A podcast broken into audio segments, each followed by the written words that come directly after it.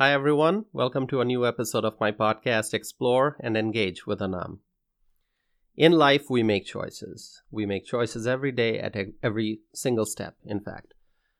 From what we are going to eat, what we're going to wear, uh, who we are going to be friends with, what kind of music we will listen to, what kind of places we will travel to, and so much more.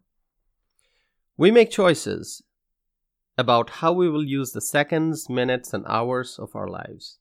And life is full of choices. The kind of choices that we make and the actions that we perform determine the course of our life. Individual choices affect individual lives. Many individual choices collectively can lead to big changes in society. As Americans, we have the right to vote. And to vote is to choose. By casting our ballot for the candidates who we want to see elected for public offices, we exercise our right to vote. We exercise our right to choose. Many millions of people vote during the elections here in America. And most recently, uh, the 2022 midterm election took place here in America. Now, there are always people who don't vote in the elections. And i have never been i have never been able to understand why some people don't vote. Um, i think it's fairly easy to vote especially because of the early voting rules. And so for me i, I can't figure out why some people choose not to vote um, because there are options to vote early if you can't vote on the day of the election. Voting is perhaps one of the most significant examples of our ability to exercise choice, not just as individuals, but as a society. To have a choice is a blessing. There are places in this world where people do not have the kind of choices that we have, have here in America. There are places with authoritarian forms of government, and in those places, um, people may not have the freedom to choose the leaders that they want. But here in the United States, people have a say in the electoral process. By voting, the American people can make their voices heard. We can choose, we can choose our leaders. And to not make our choices at the voting booth is the same as detaching oneself from the process of governance. The first time I voted was here in the United States, and it was after I became a naturalized American citizen. And I was really thrilled, I was very proud, I was very happy when I voted for the first time. I said to myself, my vote matters. I can participate in the process of choosing our elected officials.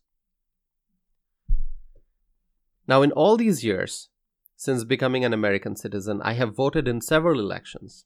And I have seen my preferred candidates win, and I have also seen my preferred candidates lose. And that's part of elections. Some win and some lose. I am happy that I get to exercise my right to vote. I utilize my opportunity to choose. I make my voice heard. I fulfill my responsibility. And that's the next thing I wish to talk about.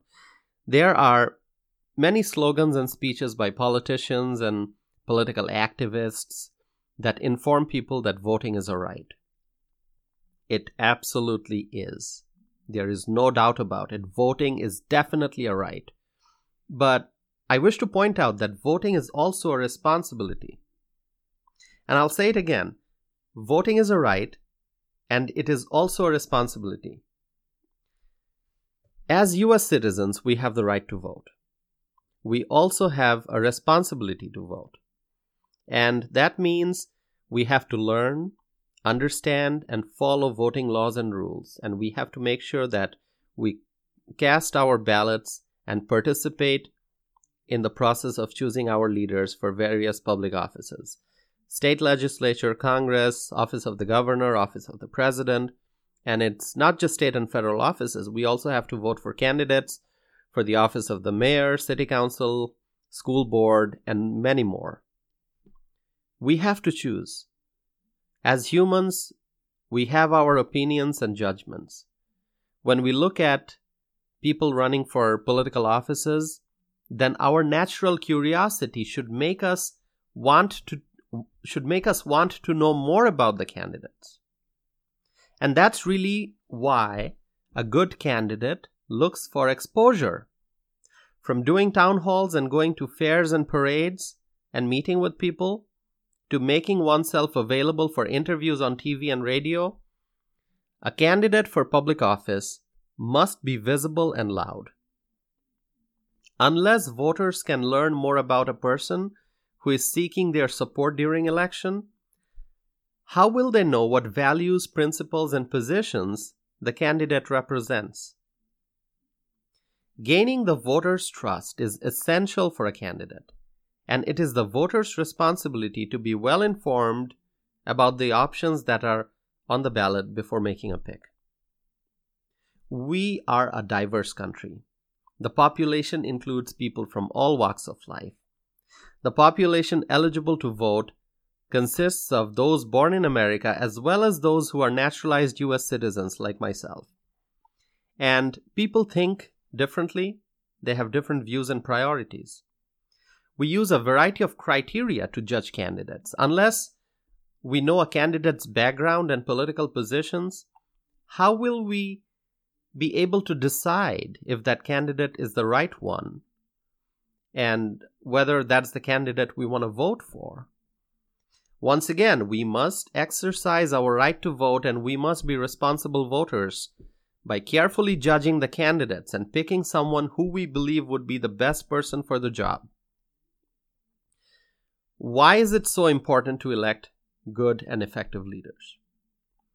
Because our freedom is at stake. Is it a strong statement? Well, it is the truth. Our freedom is at stake. God grants us freedom the freedom that we enjoy is God given. But this freedom is at risk if we don't elect the right leaders for public office. The government, as necessary as it may be, also has a tendency to grow. The government likes to grow in size. The more the government grows, the less freedom people will have. This is an inverse relationship. Therefore, it is important to elect leaders who believe in limited government. Anyone who supports the expansion of government to increase bureaucratic footprint in the lives of the members of the general public must not be elected to any public office. That's my opinion. And that's what I had in mind when I voted in the 2022 midterm election and all the previous elections that I voted in.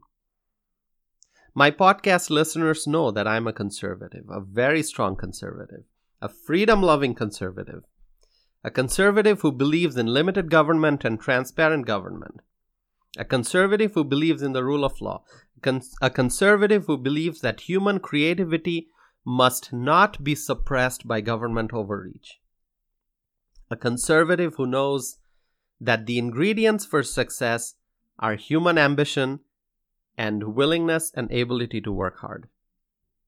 I am a conservative who believes in life and the power of truth. When the time when the time to vote comes, I vote and I want to help ensure that freedom is protected. Freedom to live the life the way you want. We get to choose our representatives and we must not forego that opportunity.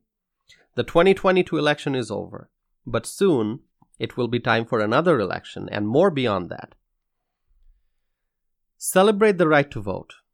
Understand and fulfill your responsibility to vote. Be a part of the be a part of making our country move forward into the future. Vote. Make your voice heard. That's all for today, my friends. Share with me your thoughts and comments. I look forward to hearing from you and I hope to be back again with another episode of Explore and Engage with Anam.